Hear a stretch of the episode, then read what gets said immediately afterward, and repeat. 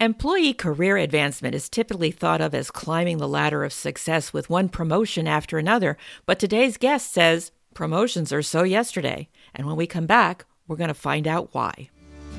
This is Business Confidential Now with Hanna Hasl-Kelchner, helping you see business issues hiding in plain view that matter to your bottom line. Welcome to Business Confidential Now. I'm your host, Hanna Hasl-Kelchner, and today I'm delighted to welcome back to the show a special guest, someone who was on several years ago in the early days of the program. She's Julie Winkle Giulioni. Julie is a champion for workplace growth and development. She believes that everyone deserves the opportunity to reach their potential. As a regular columnist for Training Industry Magazine and SmartBrief, she contributes articles on leadership, career development, and workplace trends to numerous publications, including The Economist. Plus, she's also the author of a new book titled Promotions Are So Yesterday Redefine Career Development, Help Employees Thrive. So we're in for a real treat today because Julie has been named a top 100 leadership speaker by Inc. magazine. She's known for offering fresh, inspiring, and actionable strategies for leaders who are interested in their own growth as well as supporting the growth of others. So let's bring her on now. Welcome to Business Confidential now, Julie. Thank you so much, Hanna. I've been so looking forward to returning. Me too. I really appreciate your being back on the show. And the title of your book, Promotions Are So Yesterday, is very provocative because I can imagine some listeners are saying, hey, wait a minute. I like my promotions. What's wrong with them? So, my question for you is what has changed or is changing in the marketplace that make us need to rethink employee career advancement and think about it differently? Yeah, you know, it boils down to, I think, kind of two trains of thought here. One is what's changing in the marketplace. And we know that organizations are going through massive reinventions. I mean, downsizing and delayering, boomers living longer, working longer. Um, even now, the remote and hybrid workplace has eliminated the boundaries that used to allow for more opportunity in some cases within an organization. So the opportunity to climb that ladder, which has gotten really rickety over the years, is less. But what's also changed is the inner landscape. These last couple of years have changed, many of us forever. We're looking at work differently. We're looking for our jobs to do different jobs for us. And we're looking for a different relationship with what we do for eight or 10 or 12 hours a day. And so it's the perfect time to really confront some longstanding definitions, and I really think of them almost as blinders that we have on when it comes to thinking about career development. Well, that's interesting, especially what you said about wanting things different from our jobs. Could you please elaborate on that? Like, what else are we looking for in terms of job satisfaction, career advancement that we didn't have before? Well, what we're we can look at the exit interview data. Organizations are collecting as you know the masses join the great resignation, reevaluation, reshuffle, whatever we want to call it. Folks are leaving for a whole lot of reasons. They're looking for more purpose in their work, more meaning. They're looking for greater flexibility. That's a, a huge one. Um, in fact, gosh, was it Mercer that did the work? One out of three people would give up more money for a flexible work schedule. And they're looking for more in the way of learning, development, growth, and career development. And what's interesting is, I'm sure you've read the, the research too, a lot of folks who left are now discovering, hey, the grass isn't any greener over there, and are looking to uh, to change again for similar reasons: purpose, flexibility, growth, and the ability to uh, to advance. Well, it sounds like leadership needs to get on the stick here if people are just going to have deja vu, sort of like Groundhog's Day, where they're reliving the same thing just in a different organization. So, all right, the landscape has changed. People have different expectations um, and probably are in a position to demand it too, because Uh, there's mm-hmm. there's such a shortage of talent. People, everywhere you go, you see, you know, people are hiring. People are hiring. So help us understand what options are available that provide meaningful employee career advancement, because especially in smaller organizations that tend to be flatter just from the get go in their organizational chart, there's not that much room. There never was that much room to climb a ladder. And even in large organizations where there's a small department, climbing a ladder was more like a step stool to begin with. So, how do we think differently about employee career advancement or development? Yeah, I love that. You're right. It was a step stool in many cases, and it was an illusion in many cases as well. You know, over the years, we have just bought into this kind of limited definition, this limited set of, of expectations and pictures around what career development is supposed to look like. The career is the title, and the development is the promotion among those titles. You know, as you said, you know, intellectually, we know things are different we still continue to measure our success by that artificial yardstick or the marker of the, the promotion. And so now is the perfect opportunity, you know, as you said, for leaders to get off the stick, to recognize that careers are bigger than that and that career development is much more expansive than that. And so that was why I'd written the book was to introduce at the core, the heart of the book, is what I refer to as the multidimensional career framework. And it offers seven alternatives to that climb up the corporate ladder, seven alternate ways that people can grow and develop and expand their capacity and thrive without having to look to the ladder or the step stool or another position, role, or move for growth to happen. Some of the dimensions are natural and you would normally think about things like growing your competence or challenge. A lot of leaders are really good at framing challenge for the purposes of growth. But there are some other dimensions that maybe aren't on our radar screen when we think about career development, but that offer enormous opportunities for growth. So things like contribution. People have this innate desire to contribute to make a difference, to be of service, to align with their purpose. And when we do this consciously, when we're deliberate and intentional about it, there's tremendous growth that we can derive from that. Or there's connection.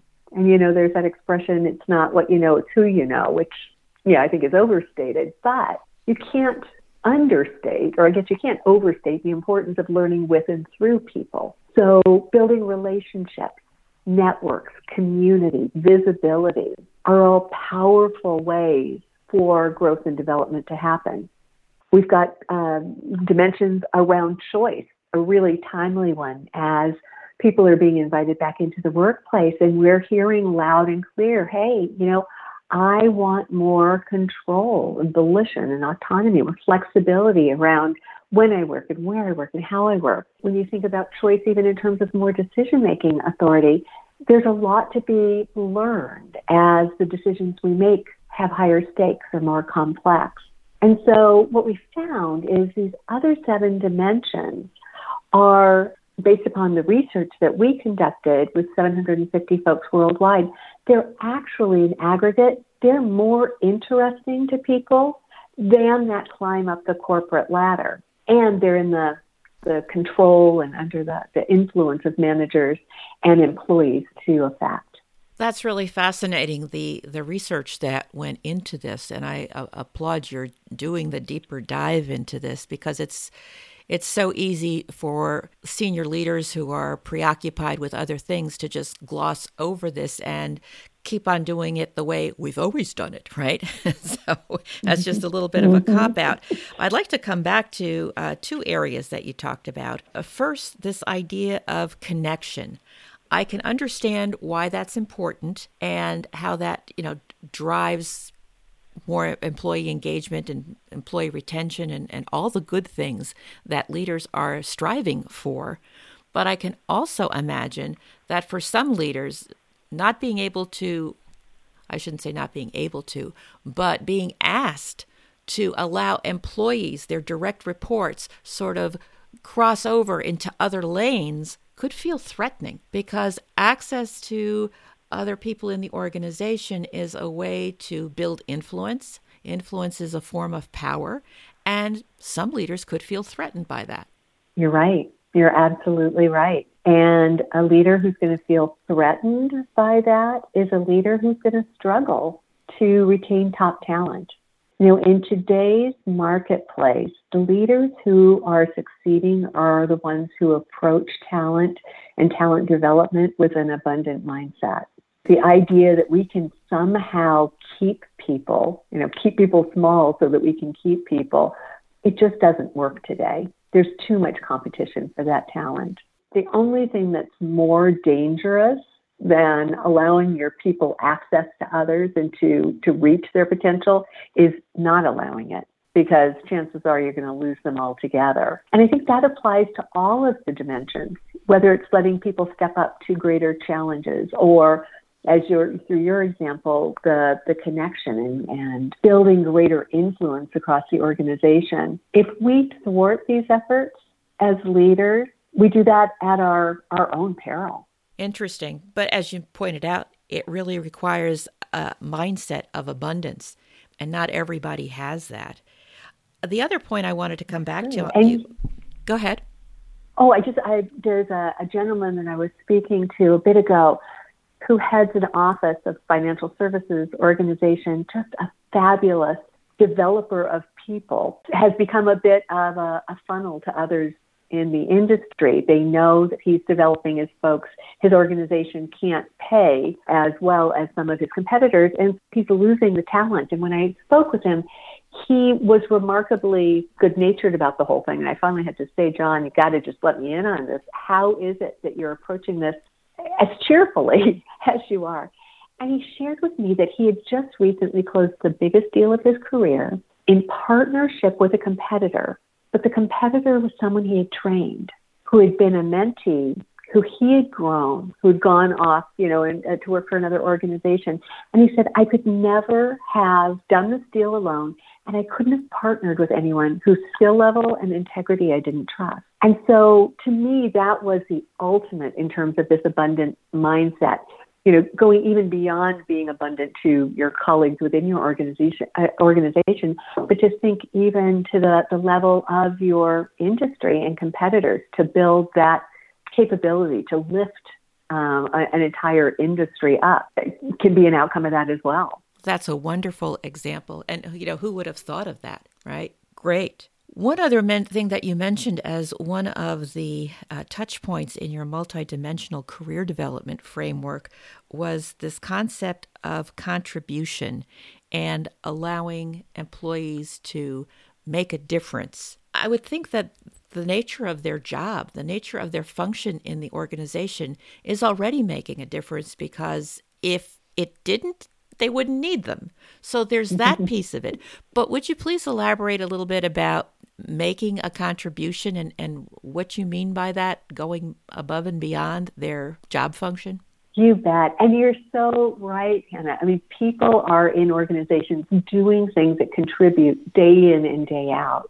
And it's so easy, isn't it, to lose sight of that when you get into the daily grind and you're just putting your work product out. And so one of the tools in the chapter on contribution is called Connect the Dots because sometimes all we have to do is help remind people of the contribution that they're already making to connect the dots from what they do to what the team is capable of doing to what the organization is capable of doing to what you know it's delivered to the the customer or other stakeholders simply illuminating that reminding folks in many cases can be awfully energizing and uh, and engaging.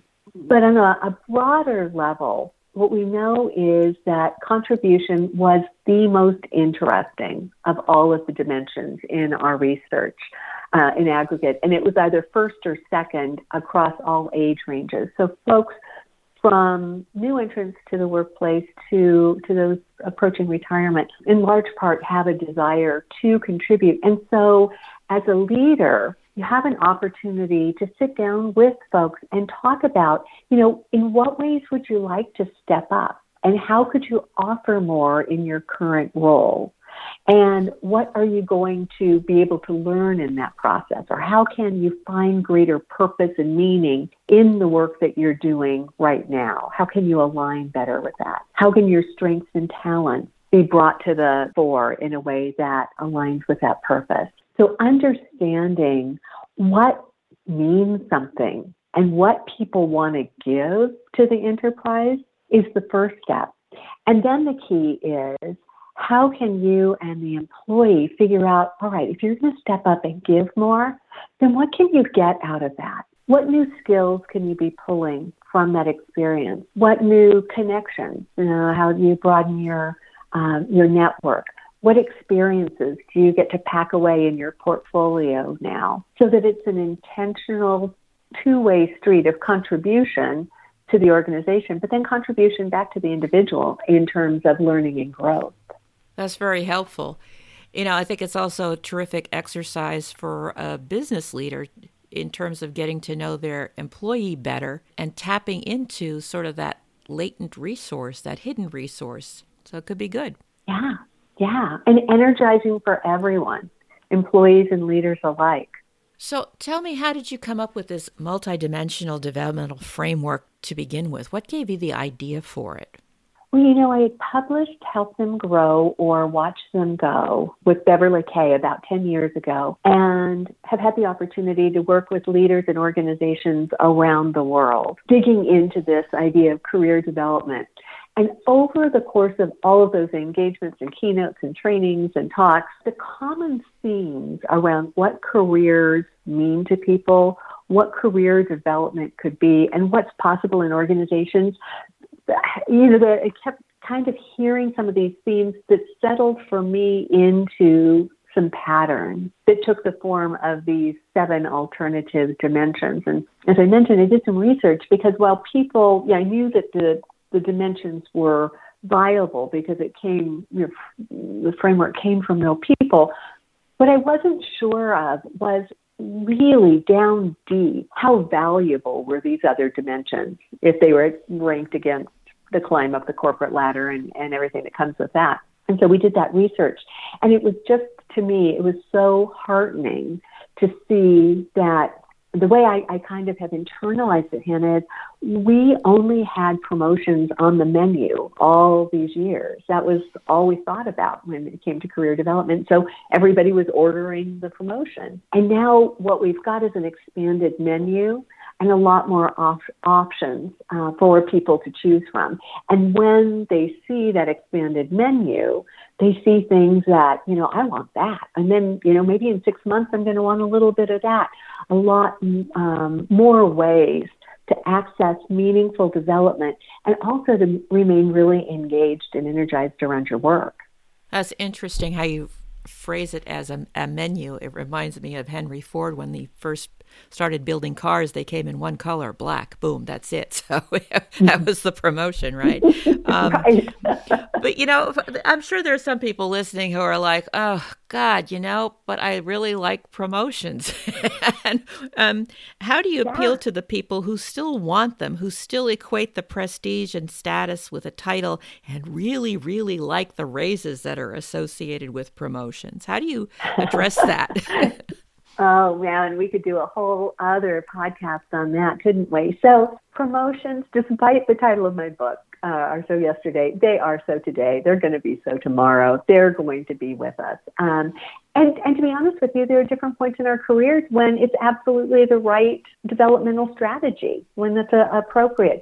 The challenge is we don't have very much control over that, neither employees nor managers. The beauty is these other dimensions can be deployed as, as means towards that end, as ways to help people remain engaged and growing and motivated on the road to that, you know, promotion when as and if it arrives. But you also touched on sort of the unnatural incentives that exist to move up the corporate ladder because it does come with the pay and the prestige and the, the perks.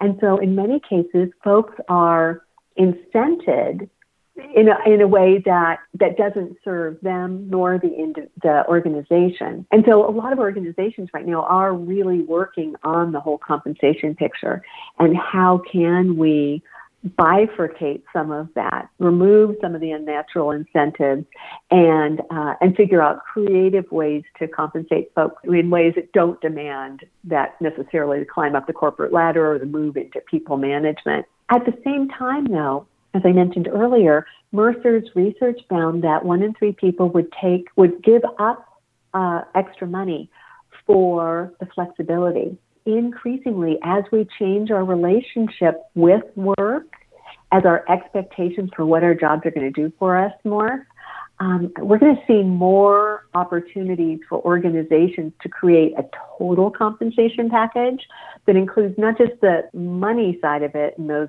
those traditional benefits, but other things like the flexibility, the ability to have volunteer time to go do what's of meaning to you and whatnot. So I think we have an opportunity right now to start looking at that differently as well. Well, that sounds really exciting, and I'm I'm really happy that more organizations are embracing this and working through this in order to help employees have really a little bit more work life balance, which I think is really important. In your research, uh, one last question before we wrap up here. I was just wondering, as you were developing this multidimensional career development framework for career advancement, did you discover that different generations or age cohorts gravitated to different pieces of the dimension, or were they all pretty much the same? You know, there was a lot of commonality, to be honest with you, which surprised me. We did see that in the cases of 20 somethings and 30 somethings, their top choice was competence and contribution was number two for them. All of the other decades, it was contribution number one and competence number two, but it was one and two for all. The one distinction was climb was dead last for 30s, 40s, 50s, 60s, and beyond. The one group for which climb was not last was the 20 somethings. And for them, choice was dead last and climb was right ahead of them. Yeah, and the way we'd have to do more research to really unpack that. The way I internalize that is that maybe those younger entrants to the workforce are a little bit more open to some of the structure of, you know, sorting out how they're going to do their work. And so that was less uh, even less interesting to them than the climb. Interesting. Interesting. Well, Julie, this has really been awesome. Thanks so much for your time and your insights about employee career advancement and some new ways to think about it and focus on it. If you're listening and you'd like more information about Julie's terrific work, her multidimensional career development framework, or her book Promotions Are So Yesterday, you can find that information in the show notes at businessconfidentialradio.com. And if you know someone who could benefit from today's interview, like maybe your boss, please tell them about this podcast episode, share the link, and please leave a positive review. Thank you for listening to Business Confidential Now with Hanna Hasl-Kelchner. Have a great day and an even better tomorrow.